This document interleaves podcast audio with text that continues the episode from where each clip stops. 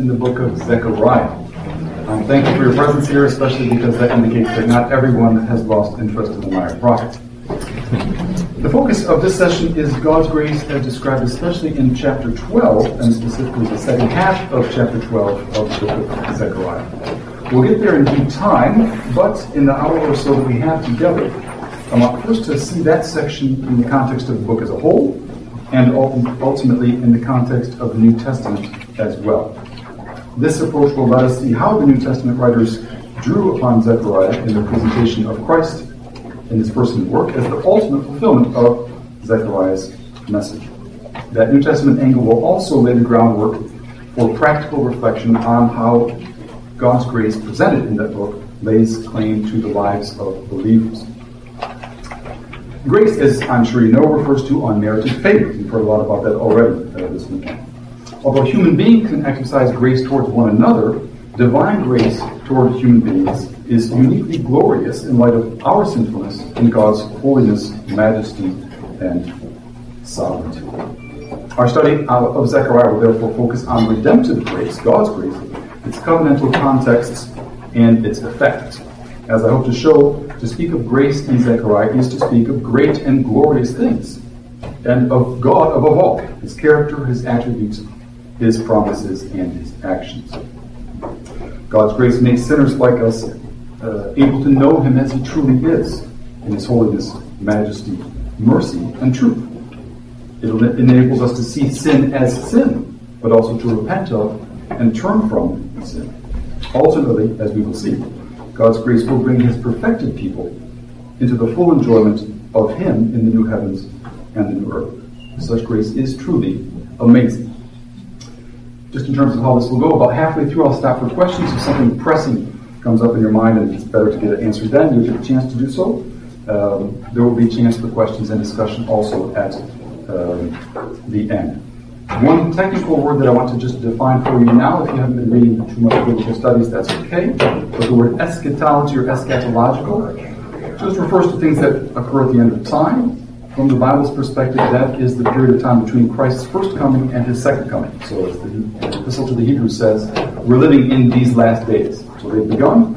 Uh, it doesn't need to necessarily refer to the very last thing, Christ's return, for example, which will happen. Since we'll be digging into Scripture, let's ask God for His help as we do so. Our gracious God and Heavenly Father, we give you thanks for your word. We give you thanks for your Spirit's work, which opens our hearts to understand it and to receive it. We thank you for this opportunity to look into it. We ask for your grace, your Spirit's work, to make us uh, receptive, to make us humble, to sit at your feet and to learn.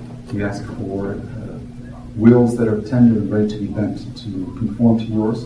And we ask for lives which reflect in our thoughts and deeds your work uh, in our lives for your glory. We pray these things. In Jesus' name, amen. Okay, so you have a handout and you can follow pretty easily, I think, the main sections of my talk. Um, now and then a section might seem to stray, but it's, it's in there somewhere. So we'll begin with redemptive historical context of Zechariah's ministry. By that, all I mean is we want to see where, yes. Just more handouts are there. I don't have any. Oh, yeah. This okay. is good news and bad news at the same time. um, if you're sitting next to somebody you have two, if you could send that up in some discreet fashion. Thank you. I'll be as clear as I can though, with the hand with the uh, by redemptive historical setting, we just mean where does Zephaniah's ministry and the, what he says about what, what, God is doing and going to do fit into the larger scheme of things, from creation to the new creation. So we'll begin with exile and return. That's the first subheading on the handout, which is basically a review of Israel's history up until the time of Zechariah. So Zechariah is ministering just after the exile, and we'll get there in a few moments. So as you know, the kingdom of Israel began if you're looking for the kingdom under a good king with David. Unfortunately, the united kingdom of the 12 tribes lasted about two kings, so after two kings. So after uh, Solomon's reign, the, the kingdom split into two, the larger kingdom in the north and the smaller kingdom of Judah in the south. Despite being much larger and on a political level much more able, the northern kingdom of Israel quite quickly went astray. If you remember the, the account of what Jeroboam did right after the split, he reorganizes the cult, appoints other priests. It takes a sharp turn to the left, if you will, uh, without delay. And if that's about 930, by 722, the, the southern king, the northern kingdom of Israel has been destroyed by the Assyrians as a consequence of their infidelity. The southern kingdom had more faithful kings, all of whom were descended from David, but slowly but surely they followed in the way of the northern kingdom, and in 586, the Babylonians come as punishment for its infidelity. Um, at the same time, most of, of, the elite and the leaders from Judah were exiled with uh, from Judah to prevent any organized rebellion afterwards. So that Babylonians are trying to put a lid on it and make sure it didn't come off again. About 50 years after that, the Babylonian Empire falls to the Persians. This is in 539, and shortly after this, we'll meet, uh, so to speak, Zechariah and Haggai. Now, uh, the Persian Empire implemented a policy in which uh, peoples formerly captured, captured by the Babylonian Empire could return to their homelands, first of all, and if they had uh, sanctuaries to the gods which had been destroyed, the Persian emperor was willing to pay for their being rebuilt. Because being a polytheistic person, he wanted to make sure that none of the gods were, in fact, irritated or upset with them, so he wanted to pacify them by funding those kinds of programs. This is what you find in Ezra 1, uh, where the decree of Cyrus is recorded. So, in 538, Sheshbazzar, you may remember him from the book of Ezra, leads the first return from Persia, parts of Persia, to the land of Judah.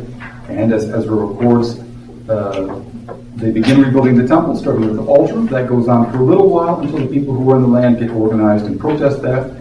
They ask this, the Persian king to stop. He temporarily pauses the rebuilding of the temple. So, uh, that leaves us, if, if you put yourself in the shoes of the people, of the Judeans who return, in a very unpromising situation. Um, the temple's construction interrupted, uh, especially if you're thinking of what the prophets had promised would come about later. You're not seeing these things. There certain, there's no Davidic king on the throne. There's no king at all.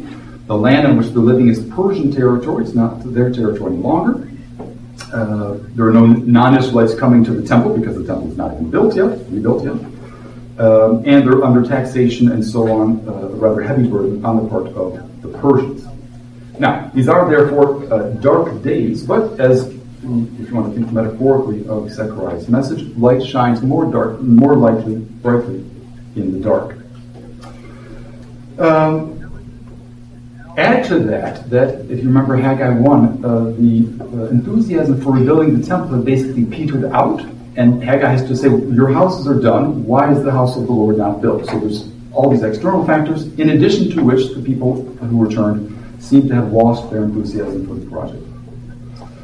Nonetheless, and this is where the positiveness of Zechariah's message becomes very clear, God will, in a certain sense, regardless of how his people act, bless them anyways and make sure that his plan to redeem them advances. So, if, as we will see in Zechariah shortly, he promises, among other things, to dwell among his people, even though presently the temple is not done, to deal fully with their sin and their guilt, which is an unresolved issue at this time to reestablish David's dynasty, there being no Davidite other than Zerubbabel, who's kind of an indirect Davidite, and to bring the nations under his rule. So the reality on the ground is very negative. What Zechariah is announcing is very positive. So we're, we're this, this uh, pretty common uh, disjunction between the, what the audience is living and what the prophet is saying God is going to do. So it calls for faith, obviously, but that is where we find ourselves with uh, Zechariah. Okay, section two, uh, grace and glory in Zechariah. What I want to do here is give you an overview of the book before we look at chapter 12 in particular. So you can follow, if you have a Bible, you can follow along. I'll give you the references, which are also on the handout, and it might help you wade your way through the book when you look at it next time. Um, the book begins with a very brief warning, the first six or seven verses, uh, to his audience to take prophet seriously. That's what their fathers didn't do, which is why what happened to their fathers, the exile, happened to their fathers. Uh, happily, Zechariah's audience seems to be much more receptive. They, they commit to uh, repenting and listening to him. So, this little glimmer of hope is the first of many, which we will see uh, in the book.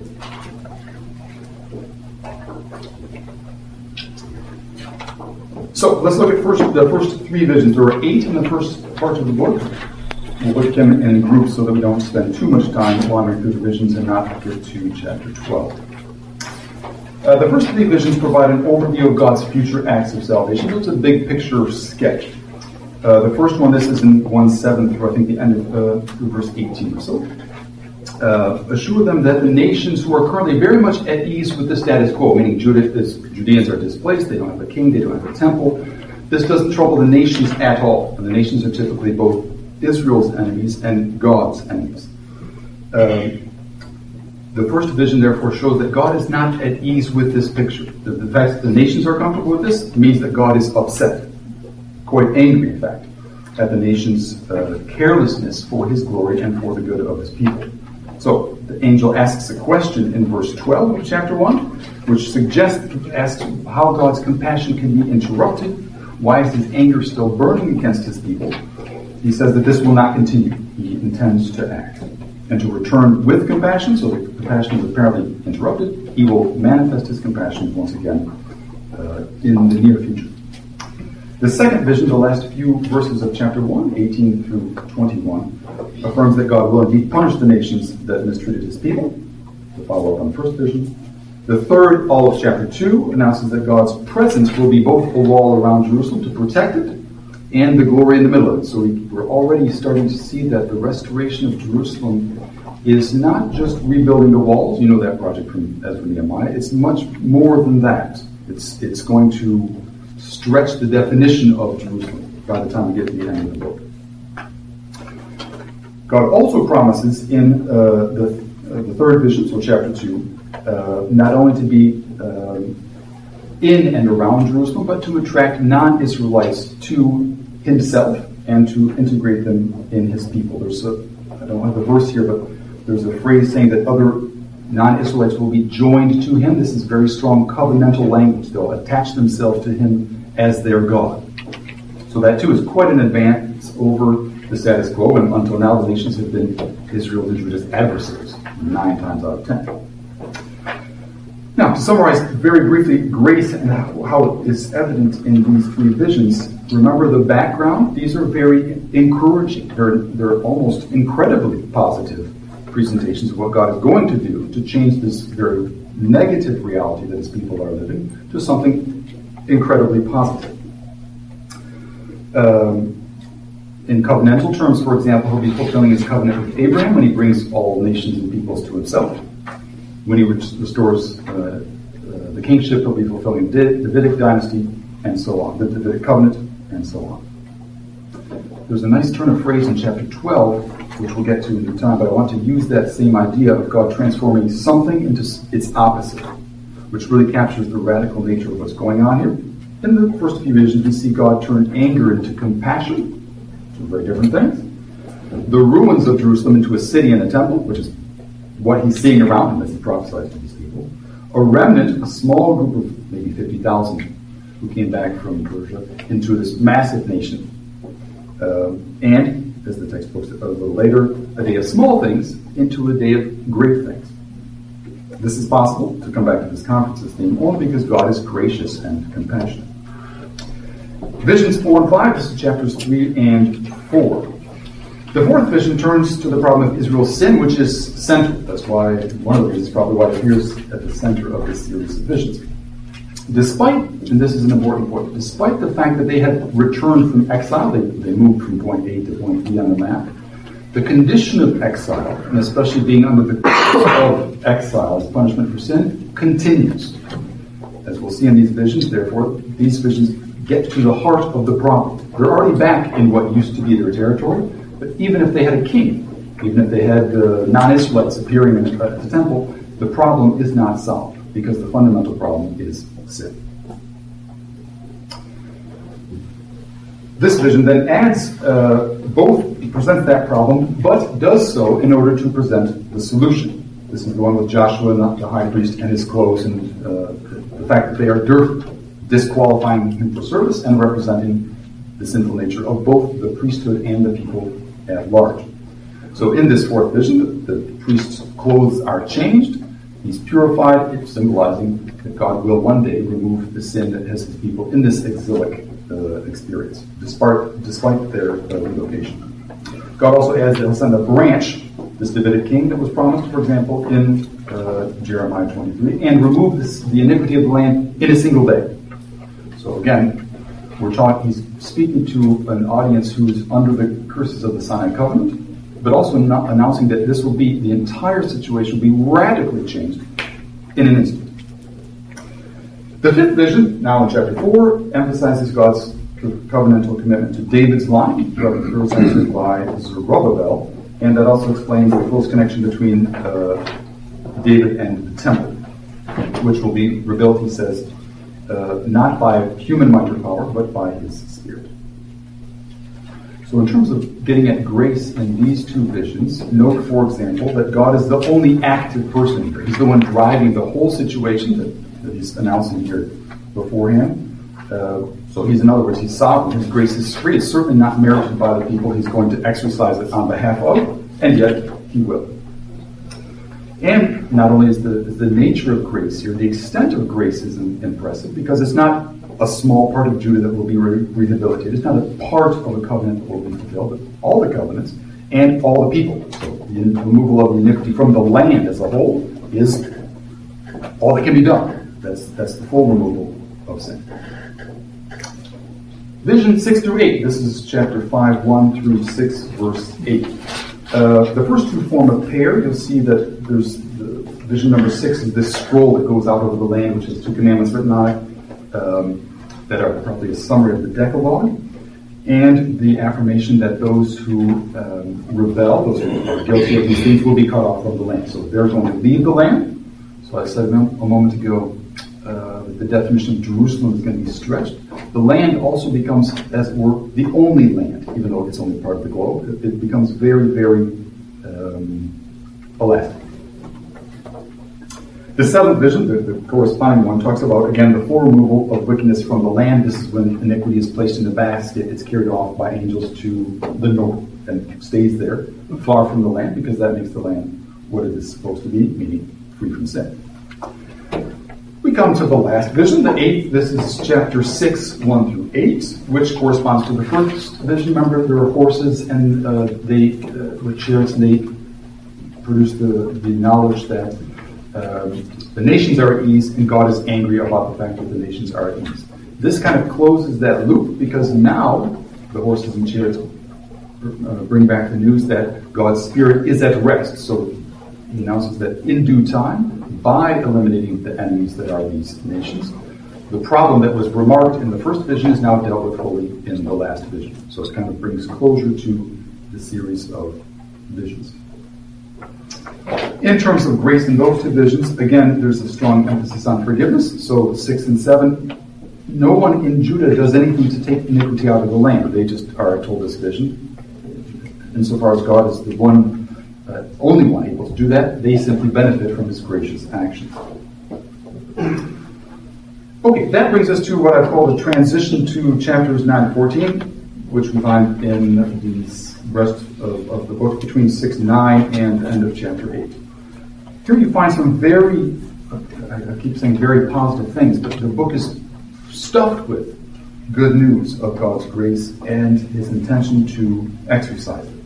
If you look at, just look at some verses in chapter 8 here, say that from verse 8 onward, um, God will restore and save his people because they are his and he is theirs.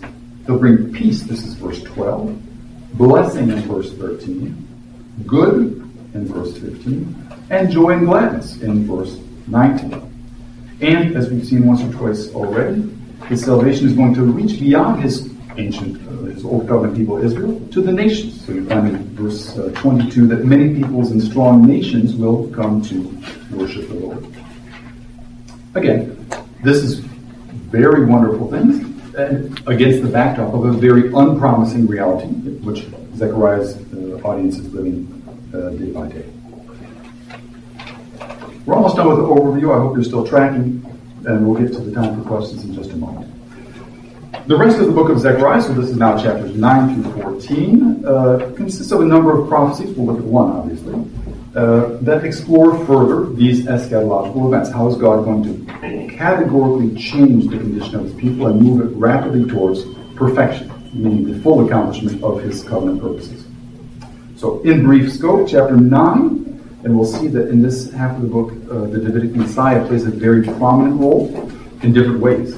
But chapter 9 introduces the Davidic Messiah, who, for example, is very closely connected to the temple and uh, to the rule of his people, issues of justice and righteousness. Chapter 10, so that's the kind of ruler that they need. Chapter 10 and chapter 11 as well talk about other kinds of shepherds, meaning rulers that have been, whether foreign or Israelite, ruling over God's people more or less to their hurt. So doing what shepherds should not do, something not beneficial to the sheep.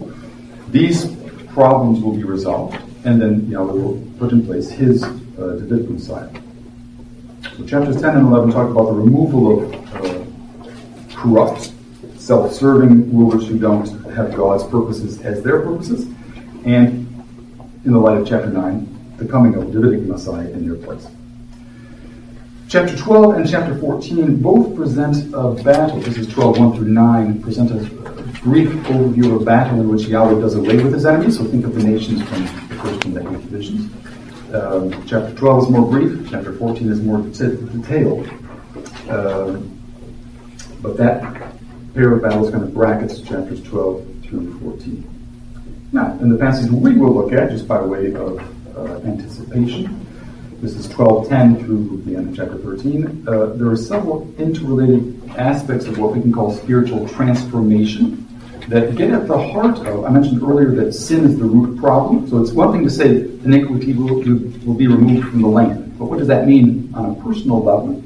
The passages that we'll look at uh, open that question, explore that question a little more. So there is, for example, mourning, and this uh, with a U, weeping, lamentation at the end of chapter 12, cleansing from sin, and then purification uh, later in chapter 13. So these are if you will, the core of the, it shows where the solution to the sin problem has its most, is most concentrated, where the hardest work needs to be done at the personal level, because that's where sin resides. It's not in the trees, land. So, if you want to summarize, summarize those two parts of the book before we move on, uh, chapters uh, 9 through 14 more or less spell out in selected detail by focusing on the Davidic king, by focusing on this battle between Yahweh and the nations. Uh, the way that the grace promised earlier in these eight visions is going to be worked out in real time. Okay, let me stop for a moment and see if there are any questions that you want to ask before we go on, so that no one's lost for the whole speech, just perhaps half. Yes? Uh, can you just sum up again a definition of divine grace for me? I just want to make sure I understood and heard you clearly. Well, this, the short answer would simply be unmerited favor. Uh, that's the most most well-defined grace. What I wanted to add to that is that, um, and someone used an illustration earlier today, we can give each other unmerited favor, pay your phone bill, for example. What sets God's grace apart is who God is and who we are, and the fact that the grace is so much more unmerited. That would be my first Yes. Do we know anything about how Zechariah was called? Uh, his early, you know, we, we get a picture of Jeremiah. Right. No, we know very little for Haggai and Zechariah. We have, uh, in Haggai's case, in Zechariah's case, we have the mention of his father and grandfather, uh, but almost nothing other than that. They, they appear on the scene very briefly in 520, and that's the first and last time that we see them. Anything else? hard hearing, so I may have, you might have said something that I asked about. Um, well, this is, we believe that this is for the future. Now, how, do, how the ones that talk about uh, replacement theology, would they take this? I don't know if replacement theology would change very much. Where you would see differences is, that, is if someone would be premillennial. Um, the church is taking the place of Israel. Israel's done. Yes, I wouldn't say that. Um, We'll come back to that question in the second half. Uh, this is Christ speaking personally here, isn't it? And he says, I will pour. Uh, it's, you would, I would say God speaking. Yeah, because he's lived so long after me. Yes, we'll come to that too. You're asking good questions.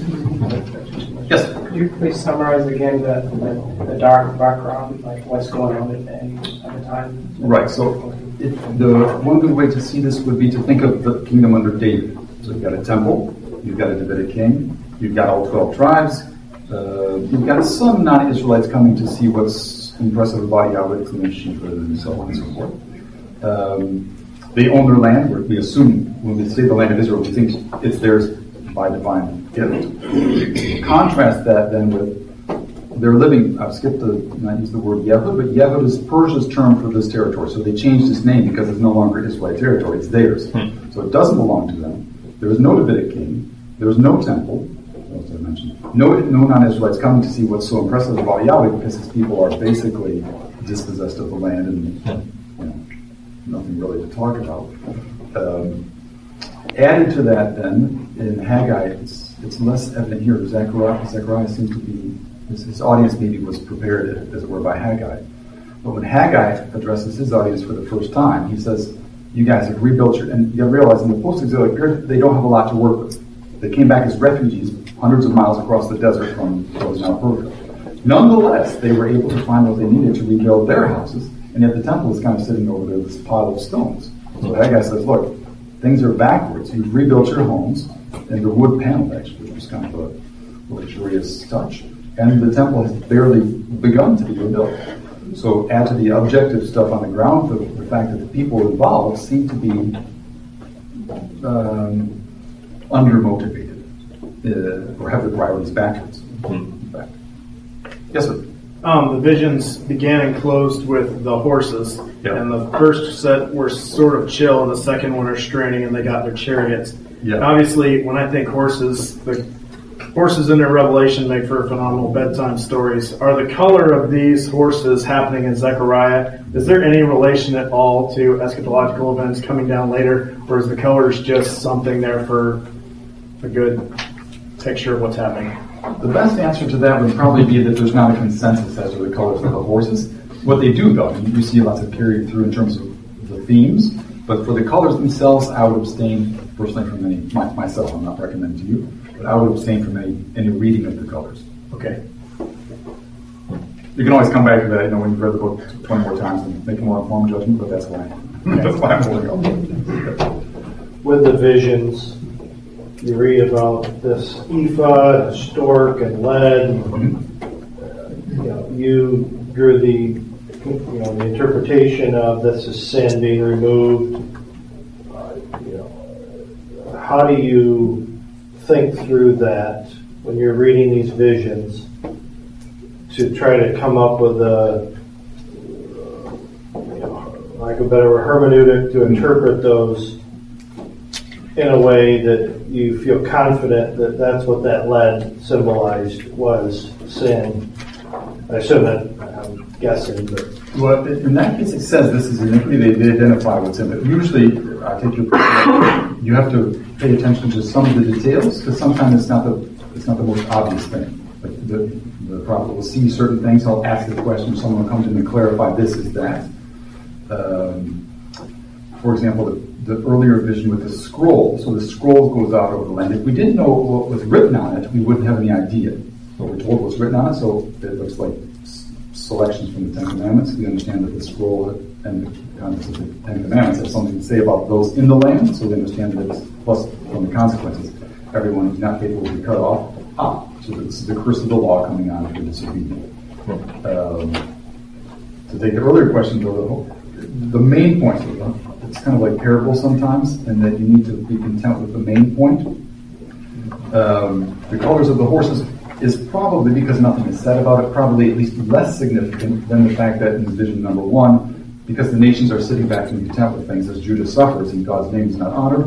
Um, that's that's the problem, and God says so. And in the eighth vision, where, wherever the horses go and why the mountains are bronze and not some other metal, um, are questions to leave in suspense. Whereas the fact that God's Spirit comes to rest in the north country where iniquity was sent is, uh, leads us to understand that that problem, even the disobedience of the nations, will be dealt with in a definitive way. But that's that's that's an easy summary. But how that happens, chapter 14 will add some details, but um, maybe not as much as we would want. Any other questions before we move on? Okay. So far, so good. we are now at chap- uh, point, I almost said chapter three, but it's not going to be that one. Uh, section three on the handout, a closer look at the passage of, uh, that was chosen for me and that I've then modified of my own free will, 12:10 to 13:9. And I went past 13.1, which is what you see in your program, because of this whole section, as I said, is uh, several different perspectives on the changes that take place that God brings about, more precisely, in His people as He renews them. So that's the, the main idea here. This passage, especially the beginning part, 12, 10 to 14, is unique because it's the only passage in the book uh, that says weeping is part of the process of renewal, at least a consequence of what God will do for his people.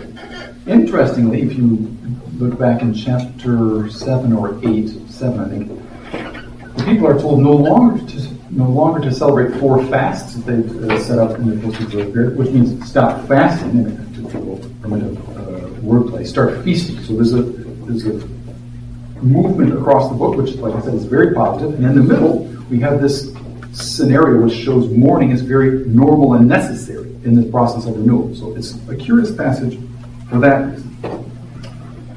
Um, and if you look at chapter 12 just for a moment, even chapter 12 itself, the first nine verses are this first shorter uh, summary of the battle that I mentioned, in which God does away with his people's enemies and protects them. That's positive. Why is then that followed by this next section that we'll begin looking at in a moment, in verse 10, when God pours out his spirit of grace and supplication on his people who then begin to mourn?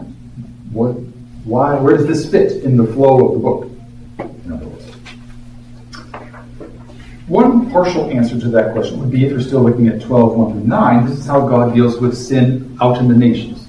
Those nations that don't repent, if we add a little clarity here, will come under his judgment. Okay? So sin is the problem dealt with in 12 and 9 among the nations. In 10 through 14, sin among his people is going to be dealt with, but not in the same way, because God's people will, will be spared, pardoned. That's what this uh, verse 10 and following begins to explore. So, in other words, what's common between those two sections, 12 1 through 9, supposedly very positive, and 12 10 to 14, negative, is God is resolving the problem of sin in two very different ways. Punishment on the one hand, forgiveness on the other. Okay, along with that, just to, to set the stage for the, the subheadings that follow, so in 12, 10 to 14, God grants His Spirit, which, if you'll, uh, one could say it this way, lets people see their sin, and they then mourn. So God does what is necessary to enable them to recognize their sin and to take it seriously and to respond as they ought. That's 10 through 14. In the rest of chapter 13, which we'll look at after that, we have cleansing and purification, so that the process of repentance, if you will, carries on, or other facets of it are added. So we see that it's not just um, me feeling sorry for my sin, there are changes going on inside me. First of all, in terms of repentance driven by the Spirit, as it says, but also God is removing sin from his people's hearts in chapter 13. That comes, if you peek ahead, to the very end of chapter 13, to a very positive uh, outcome, although there's purification going on, purification meaning even purifying his people, meaning removing some of them through judgment. So look at just 13.9 to get both sides of that picture in. He says, I will bring the one third, that is one third of his people, the others have been judged and set aside. I will bring the one third through the fire, where refine them as silver is refined and test them as gold is tested. And here's the very positive part that brings this section to a close. They will call on my name, and I will answer them. I will say, This is my people, and each one will say, The Lord is my God. So that's where this section is headed, which is a very glorious direction indeed. Okay, so let's back up to 12 verse 10. The first thing said is that God pours out his spirit, or more precisely, a spirit of grace and supplication um, with those following results. Um, this sounds a lot like Joel 2. If you recall Joel 2, for God's Spirit being poured out, they call on the name of the Lord. That's coming up, as we saw at the end of chapter 13, but we're not quite there yet. Uh, Zechariah wants to show that the problem of sin is going to be not just dealt with in some clinical way, but he wants to show what that looks like in the lives and the actions and the self knowledge of God's people. Uh, just to state the obvious, in light of the conference's theme, nothing would have happened to God's people had He not done this. They would be entirely hopeless, stuck, put it in non theological language. No one can help me solve this problem except God. Now, if we look at 12 verse 10, we come to the question, the, the verse that the earlier question anticipated. Um, what exactly is going on here? What is driving these changes? So 12 verse 10, your translation might be a little different than mine. Um, they will look on me whom they pierced. Yes, they will mourn for him as one mourns for his only son, and grieve for him as one grieves for a firstborn. Um, first of all, let me just remind you that God acts and his people respond. Or spiritual change becomes manifest in his people. This is a grace driven process. Um, even the spirit of prayer and supplications, God graciously enables them to pray to him for grace. So there's, this, there's a circle which is God enabled, in which grace is the beginning and the end of the process, if. Uh, Secondly, one of the results of this Spirit being poured out is that they see their sins in such a way that they mourn for them. And not just mourn, if you will, for five minutes or something. It's a deep, profound mourning. That's why you get these comparisons with as if they were mourning an only child. The, only, the focus of all one's love as a parent is suddenly removed by some tragedy from his life. That's the kind of uh, mourning that we see with David and Absalom. It's the kind of mourning that we see from a different angle uh, with the Egyptians and the loss of their firstborn sons uh, at the time of plague. It's a very, very deep grief. Now, here, the grief is, of course, not caused by the loss of a loved one, but by its sin. But they realized, and you might have noticed that word in 1210, uh, God says, They will look on me whom they have pierced. That's a metaphor, surely, but um, and it probably implies the violence of sin against God. It's not so much that God is transpierced with pain, by their sin. It's more that metaphorically they did everything possible to get him out of the way, let him let them live their lives as they wanted to live. So it's a violent, it captures something of a violent rebellion that sin is. Um, if you, I won't read all the verses here, but a little further in this section, you see that the whole land mourns. We have David and his son, we have Levi and his son. Um, the whole people of God, because remember we're dealing with a remnant here, the whole people of God is characterized by this profound sorrow over sin. That's step one, if you will. Go to the sequence, it's not the most important thing.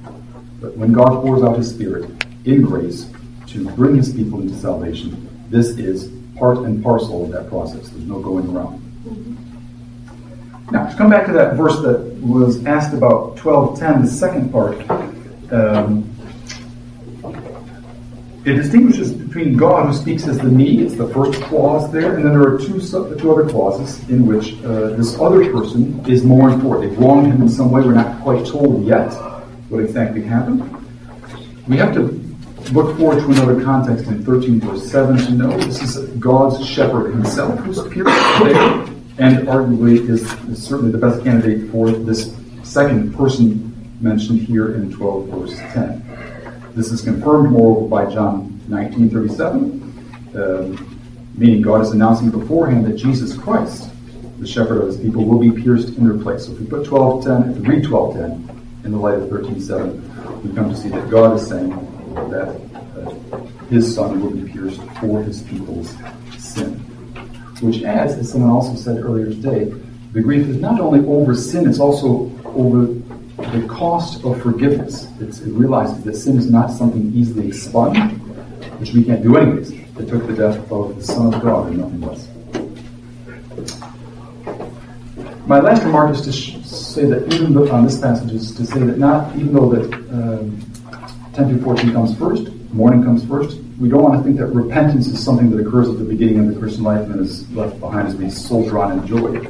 Uh, let me just remind you of Luther's first thesis. When our Lord and Master Jesus Christ said, repent, he willed the entire life of believers to be one of repentance. So this is the first we mentioned. It's not a chapter should close and move on. Next, on your handout, this is 13, 1 through 9. cleansing, purification, and covenant.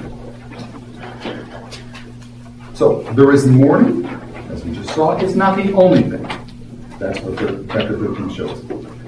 The second complementary element in chapter 13 uh, of the experience of God's future people involves cleansing, purification, and what you might call covenant consummation. This last half of verse 9, where people turn to God and say, You are mine, and they say, and He says You are mine.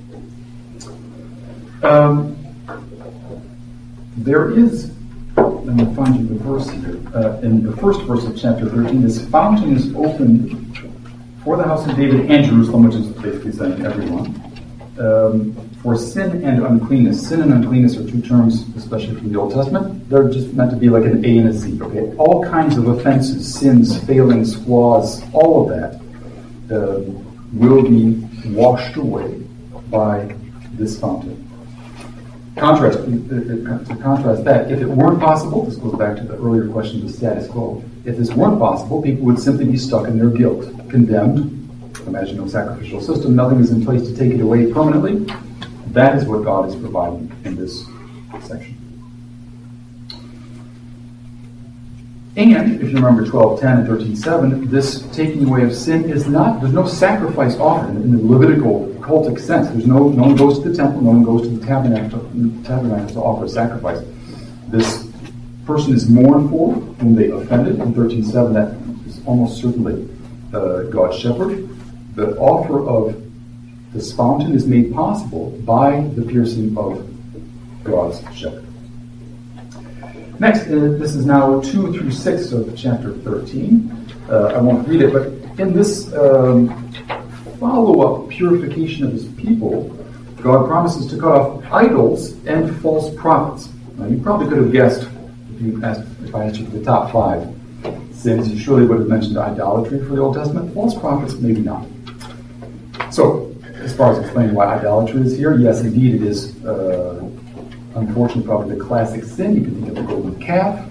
If you want to think about the exile, right before it, Ezekiel has a vision in chapter 8 where he, a little hole in the wall and peeks into the temple, and they've got all kinds of foreign people there, foreign gods, animals that are unclean, all kinds of horrendous things are being worshipped uh, in the temple. Um, it's a major, major sin. Why? If you think of commandments 1 and 2 from the Decalogue, no other gods before me, don't worship me any other way than I prescribe. So you have worshiping gods after our imagination, um, in the ways that suit us fine, that is idolatry, and that is basically a rejection of God. False prophecy, if I asked you what are the top five sins, you probably wouldn't have identified that, nor would I. Um, nonetheless, remember, we're listening to a prophet speak to an audience.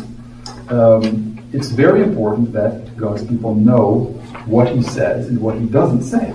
So this this passage is very very closely tied to Deuteronomy 13.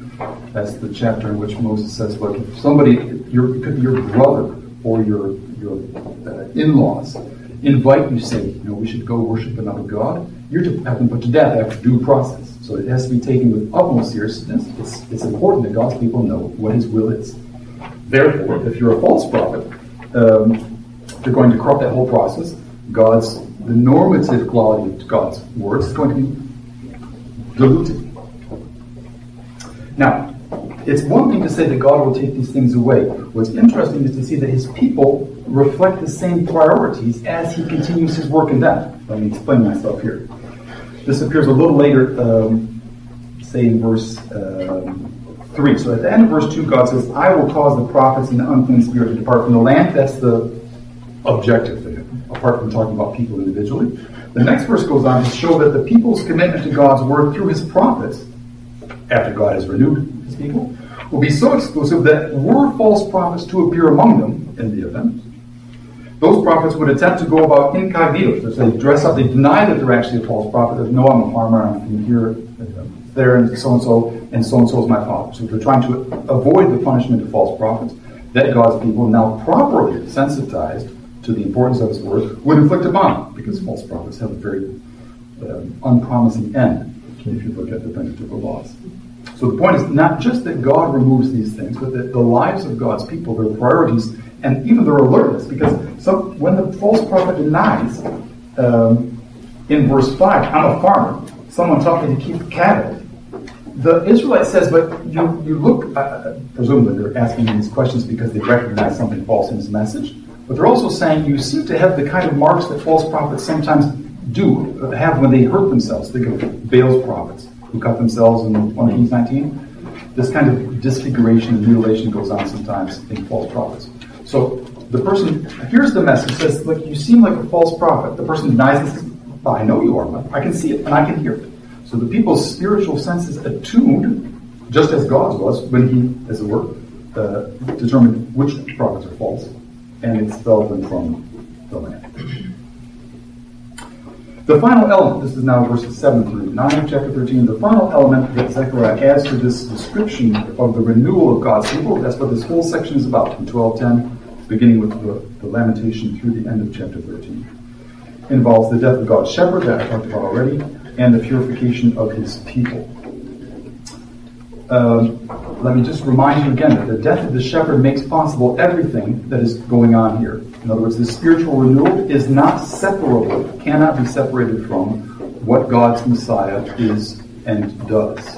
So, the profound grief and repentance in chapter 10, the heart, chapter 12, the renewal of the heart, the provision of cleansing from sin and uncleanness, surely in the fountain, the removal of idolatry, which we just talked about, and now the purification of his people, all are possible only because God does what he does through his Messiah. Um, I would suggest to you, this is not a terribly important point, but at the end of chapter 13, I would suggest that we are dealing here with nothing less than the new covenant. Because remember, the people are under the curse of the Sinai covenant. They can't get out from it. So they need another paradigm in which to come to forgiveness because the Sinai covenant won't give it to them because they're guilty. They are stuck. It's a dead end. Some things that make me think that this is in fact a new covenant here at the end of chapter 13 would be, among other things, the fact that the people as a whole are entirely renewed. They are not recognizable. If we meet them at the end now of chapter 13, they don't look like the people that we saw earlier in the book. And even, even though Zechariah is fairly spare when it comes to criticizing his audience. Most importantly, probably, the fountain that's opened has no connection to the Old Testament sacrificial system. There's, there's no dependence upon the Sinai system for the remission of sins that's announced here. And, to go back to the very dour uh, background of this whole thing, um, the problems of no king, no temple, no possession of the land, no peace, and so on, which were all realities for Zechariah's audience, disappear. Remember, chapter 12 already, already has uh, God defending his people against their enemies and establishing establishing them in his city, which we'll see more of in a second. So this, what we're seeing here, this covenant relationship into which they come in very brief terms at the end of chapter 13, is something radically better than the Sinai covenant could offer. And the participants, the covenant members, are themselves also radically different than Israel at large had been in the post-exilic period. So this is summed up in the section that I read, but it's, it's nice enough that I want to just read it again. In summary, the remnant call upon God's name. This is Joel 2. He responds, They are my people. And they answer, The Lord is our God. That's in three short phrases. The essence of what is now in place, which wasn't in place before Zechariah started describing all these changes. Okay, last Section 4, responding to Zechariah's message of God's grace. To be fully appreciated, and this is why we're looking at the New Testament, uh, God's grace needs to be seen in light of this completed work in Jesus Christ. And for that, we need to look briefly at the New Testament before focusing on some more practical uh, reflections. So, notice that if you have a handout, that is, the title after section 4, the first subtitle is the eschatological, so living between the time when God has begun his the final stage of his work in Christ's first coming and Christ's return. So it's it's uh, the era of the new covenant, if you want to put it in, covenantal terms. Uh, but in other words, it's the era in which these prophecies of Zechariah are being progressively fulfilled. We've seen a few examples of these along the way. You're aware probably of the quotes in Matthew and John for Jesus' triumphal entry into Jerusalem reference is made to Zechariah 9 9. Um, the one who was pierced, this is in the Gospel of John, chapter 19, we referenced it earlier. Um, the one whom they have pierced is explicitly identified as, as Jesus Christ on the basis of uh, the verse in uh, Zechariah. So these are just a couple probes plus the ones that we saw that help us see that what Zechariah is announcing, God is fulfilling in the New Testament, beginning with the incarnation of the Son. So we don't need to wait till whatever strange period arrives in history. We are living in the time of fulfillment of these processes, which are at the same time progressive. It's not going to happen all at once, and um, sometimes we're not sure exactly what sequence, but the direction is clear. The same is, so I gave you some examples from the Gospels. Let me give you just a few more uh, that flesh out, especially the, the messianic part of Zechariah's prophecy. Uh, and think of the priesthood, which was rehabilitated, so to speak, or the, resolution of sin. In Hebrews, for example, Jesus, as the high priest, did something that no other high priest did before, which was to sit down when his work was done. So there you have the, the same idea as this fountain, which is always available, and that as a, as a the fountain is not a reservoir with a limited capacity, it's a fountain which has unlimited uh, ability to cleanse.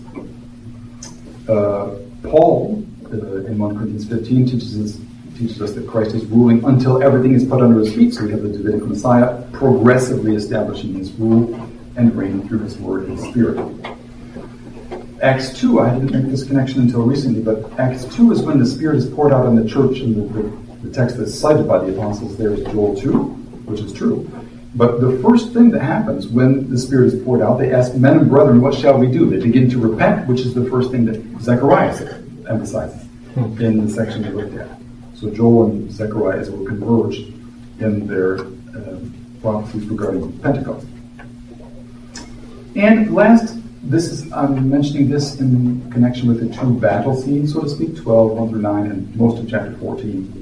Think of Jesus' words in Matthew 16 that the gates of hell will not prevail against his church. Um, that is true until now. It will remain true until the end of the age. Uh, God continues by his word and spirit uh, to pour out his grace on his church, to protect it, and to uh, bring it to its final uh, mature form. Now, some fitting responses to God's grace. Um, let me just say, first of all, it goes without saying, but I want to say it because it's important that God's grace calls for a response. We can't skip this one. It's obvious, but we need to, we need to think it through. The definition of grace as unmerited favor is simple enough. That came up a moment ago, but it's hardly exhaustive or even ample as a definition. So, as I was saying uh, then, knowledge of God's grace is possible only when we see our need of it. We really need to, again, don't know how, how important something is until you have a need for which it is the only solution. And we also understand that God is in no way obliged to give us the grace. That would mean that that is not grace. So if it's totally free when given, and it's absolutely necessary, now we start to see it's grace in capital letters, if you will, as opposed to, to lowercase letters. If grace and salvation both belong together as cause and effect, which is definitely what we're seeing, Ephesians 2, that was uh, discussed earlier today, our meditation on God and His grace should be unceasing, ever deepening, and the source of lots of things, including love, joy, gratitude, and praise. Uh, second, learning. This is um, this is important. Uh, we need to be reminded that even the act of learning, whatever you take away from this talk, is not due to me. No offense, it's not due to you. Whatever we learn from God of God is genuinely granted us by God. Uh, that's what theological spiritual learning is. It's not something we can take just by study, just by effort, just by um, our willpower. In his discussion of how to learn from God, Augustine asserts that we must, quote, have our hearts subdued by piety, which we all know is not something we're going to do naturally of our own power, so that we are able to receive God's critiques and benefit from them. On that basis, he says, we learn that God is to be loved for his own sake with all our heart, soul, and mind. And, he continues, only in this way can the Christian turn from every form of, notice this phrase, fatal joy in transitory things to things eternal. In other words, this is how someone else puts it learning of God and from God can never be anything other than an appeal to God for the miracle of mercy. Now, next time you're in a worship service, say 20 minutes or so, something like that, after dinner break, or on Sunday, um, that would be a suitable prayer as you sit down. Learning from God can never be anything other than an appeal to God for the miracle of mercy, specifically in learning of. Our dependence on the grace of God in benefiting from Scripture also brings to the fore an office of Christ that isn't terribly prominent in the book of Zechariah, but that's not surprising. It's a short book. That of prophet. And in this case, coming back to learning from him, it's the risen Christ who, by the Spirit, proclaims himself in Scripture, both in the Old and New Testaments. And here and now, it is he who is warmly and powerfully calling us to hear him. Now, on to some more concrete results. Repentance, this should not surprise you. We discussed this already. Chapter 12 and 13 of Zechariah show the interrelation of contrition, that was the first passage, faith, obedience, sanctification, all these things that God is doing as He removes desire for false prophets and whatnot from His people's hearts. Or what the Reformation calls repentance, this lifelong practice.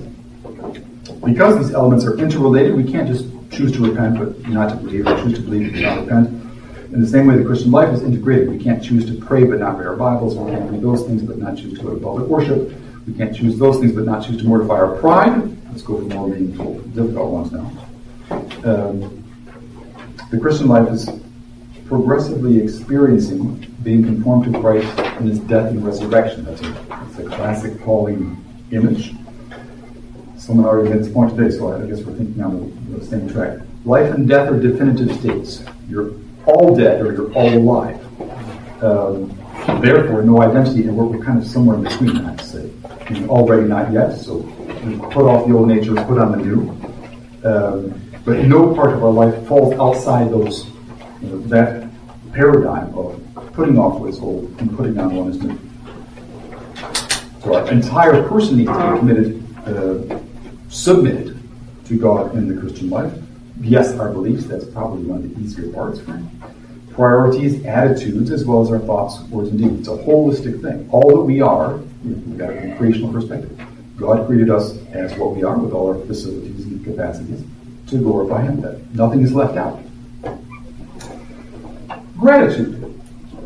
Those of you who are familiar with Heidelberg Catechism, which is probably the vast majority here, all better, will remember that the third section is entitled Gratitude or Thankfulness. Notice how prominent the grace that brings us into union with Christ is in question and answer 86, which begins the third section. I'll read it for you. Since then we are delivered from our misery merely of grace through Christ, without any merit of ours, why must we still do good works? Answer Because Christ, having redeemed and delivered us by his blood, also renews us by his Holy Spirit after his image, that so we may testify by the whole of our conduct our gratitude to God for his blessings, and that he may be praised by us. Also, that everyone may be assured in himself of his faith by the fruits thereof, and that, by our godly conversation, others may be gained to Christ. Now, a lot can be said about this answer, but I'm going to it brief. Notice how the must of the question, why must we do good works, which is sort of approaches it as an obligation, is answered by the affirmation that good works are the inevitable fruit of faith, of the new birth, fruit, fruit of faith, of the new birth, and they express our uncompelled gratitude to God. What I'm getting at here is the difference between an obligation. I'm not sure if the, if the formers of the catechism intended this way. There's, the question is an obligation. Why must I? Uh, the answer is it's an inevitable thing. So the, I see here uh, uh, trying to express the idea that it's natural. It's a, if it's inevitable, it's natural. It, it, has to come forth. The good works must be produced um, in someone who is regenerate. So it's not literally automatic. And this involves people's wills and choices and sanctification and prayer and meditation and so on. But it is natural for the believer. The more we understand, to come back to our main theme of grace, the absolutely free, loving nature of God's grace to us in Jesus Christ, its power, its cost, its immeasurable extent, the more we will desire to respond as completely and as wholeheartedly as possible.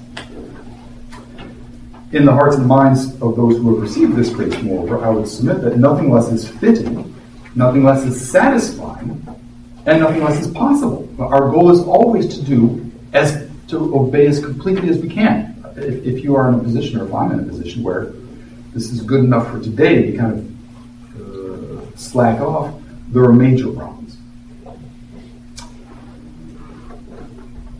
Holistic worship. Finally, the link between gratitude and good works, which we just discussed, opens up another perspective on an appropriate, personal, spirit enabled response to God's grace, that worship. Uh, here I mean worship in the New Testament theme sense of worship, which includes public worship to be sure, but is larger than that. So I'm getting again by another angle at the idea that the Christian life is holistic. The whole life, the whole person is to be consecrated to God. Um, Paul, for example, on this uh, angle, exhorts believers to offer themselves as living sacrifices. It's clearly reusing OT, sacrificial language, of something that never happened in any Israelite culture, at the tabernacle even refers to the financial support that was sent to uh, needy Jews in Jerusalem as a, uh, a, form of ministry, which is a word that you can find in Exodus and Numbers for the work of the Levites around the tabernacle. So this, my point is that this, what was then official organized worship, those terms, of course, can still refer to that in the New Testament, but they also refer to ordinary, everyday things that people do. The Christian life in Romans 12, tithes for a needy congregation in uh, another passage in Romans 15.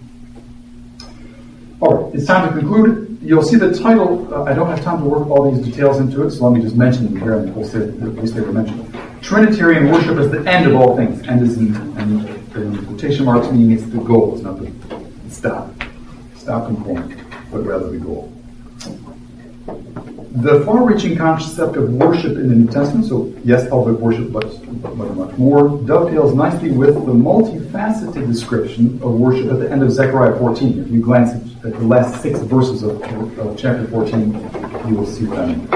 It is definitely not insignificant that Zechariah's book ends with a description of God's victory. This is 1 through 15, followed by worldwide worship of Him, verses 16 through 21. In addition to the wealth of the nations which comes to God's royal city, this is verse 14, and the worship of his people, 16 and 17, in the organized sense. The Feast of Tabernacles, or Booths, is mentioned three times in these six verses. Now, this feast reminded Israel of two things. One, God's protection and provision during the wilderness, and once they're in the land, the abundant harvest. So keep that movement from Egypt to the promised land in mind, and we will get where we need to go. The adaptation of this feast, using the Feast of Booths. Why the Feast of Booths in some eschatological context when God has finally established his, his kingdom? There are reasons for that. It's a second Exodus kind of thing, meaning uh, God brings out of their exile east of Eden the whole sin problem that was so probed up, uh, especially in the section we looked at, from this east of Eden, expelled from the garden condition, into this now remember the elastic city of Jerusalem, where everything fits, all the worshipers fit, which literally impossible. You can't fit all the worshippers that God will, will welcome in Jerusalem in the little city, but that I gave you into our earlier. So we have a second Exodus replay in which God brings people, not just as people from his old covenant people from Egypt, but people from every tribe, tongue, and nation into his new Jerusalem in uh, the end of verse 14, with this goal, to come back to the subtitle heading, of worshiping him, the King, the Lord Almighty. So this, their unanimous, unceasing praise will be of His glorious grace, as we've seen throughout the book, manifested in their salvation from the very beginning, the mourning that begins the whole process, to where they find themselves now. May we all be among them, and until then, may God graciously cause His word to dwell richly in us for His glory and our salvation. Thank you for your attention. We five minutes. More if you want to stay, that's fine with me, for questions or comments. Yes, sir will hear from them that will determine Zechariah and apply it to the church. Uh, the points. Yes. Uh, should the first emphasis be on uh, the context of Jeremiah 31 and, and then this, and then uh, Romans chapter 11, that that will happen as a very large thing in the future, and that now we're, now we're, um, experiencing it because Israel was cut off. And we're having Yes. blessing. But then it said when they have their fullness, then we'll have even more. Right. Uh, just so everyone heard, the question was, uh, how do we approach the content of, of Zechariah in light of um, Romans 9 through 11 in particular, and the New Covenant in Jeremiah 31? Yes, what, what we non-Jews are currently experiencing is uh, obviously the result of grace, us being grafted into the olive tree. We're not native to the olive tree. Uh, and indeed, God's old covenant will be grafted back in. That's the whole topic of Romans 9 through 11, which is for everyone's benefit, just put it very banal terms, yes. Instead of saying this here, I would say me too. They first, me too. And Yes. What's going to happen to them in the future is happening to us now and right away. Yeah, But, uh, yes, and uh, the first disciples were Jews, so that's why Jesus started with the lost sheep of Israel, but we- we. Other questions? Yes, sir. Uh, you probably covered it. I probably just missed it. Can you uh, redefine, maybe in a more technical sense, what you meant by a holistic worship? Yes, what I mean is, this is. Thank you for a good question. Uh, everything outside of public worship. Okay. So, that's cryptic though. What I mean is, um, thoughts, words, deeds, the way you treat your neighbor, the way you use your money, the way you use your spare time, how you think of others. Um, nothing falls outside of the sphere of sanctification would be a, a more normal way to say it. Other questions or comments? Okay. Um, so I've heard sometimes that uh, Zechariah is very important for understanding Revelation, and uh, with that last portion that you showed with coming into Jerusalem, like a New Jerusalem idea, and any any comment on that Revelation Zechariah? Yes, would just, again, the question is what's the relationship between the book of Revelation and Zechariah? Uh, I think they're both moving in the same direction, meaning towards a New Jerusalem, where uh, God's people from all nations are brought in. And I said earlier that we get the impression the land is the only land, so the scroll and the, the basket flying away. Um, this, the field of vision, if you will, sometimes it's the land, sometimes it's the city, but they do the same thing uh, in that that's where you want to be. If you don't go there, at least to worship, now granted, there's this possibility of they come because it's the festival, so the OT or the OT have to go to Jerusalem for those things. So there is some terrain, if you will, outside Jerusalem, but still it's very much the focal point. Um, maybe not quite as clearly as the book of Revelation, because on the outside of Jerusalem, there are only those who are lost. Here, you come uh, at least once a year for weeks to celebrate. So we're probably still on the land, but very strongly focused on Jerusalem. And it is new, that's what I'm saying the people who go to it are new, the city is new, and if you if we had time to read, um, the kind of holiness we normally see in the temple, for example, is on the bells of horses. Now, horses don't enter the temple, but it says holy on their bells. So the whole city is is uh, has the same status, if you will, as the people and as the temple. Yes. What did you mean by the normative uh, property of God's word? Well, so this goes back to the, the false prophet idea. If there are competing voices, uh, I at least need to make the choice. Now, so we do this every day. God's word is still normative despite what culture is telling us. It gets complicated though if um, you have to imagine false prophets. So you're, you're living in Israel. Prophet, prophets can't necessarily be verified in real time. You know, if the word comes true, that may take a month, it may take a year. So then you have two people saying things. Yahweh's prophets tend to be very demanding. This is what the covenant says you need to do it. The false prophets tend to be much more pleasing to the ears. I heard what he said. I'm here to pronounce something much more palatable. It's really not that big a deal, and so on. Uh, insofar as I listen to those things, I'm saying that God's word is not normative in terms of how it functions for me. It remains normative. I remain responsible to it. But as far as I'm concerned, it's not normative if I'm listening to a false prophet. Maybe never happen. Okay, let's. Um, if if you want to stay for more questions, that's great. I'll be here until you can't take it anymore. But if you want to leave, feel free to do so. Thank you for your presence. Just one more other context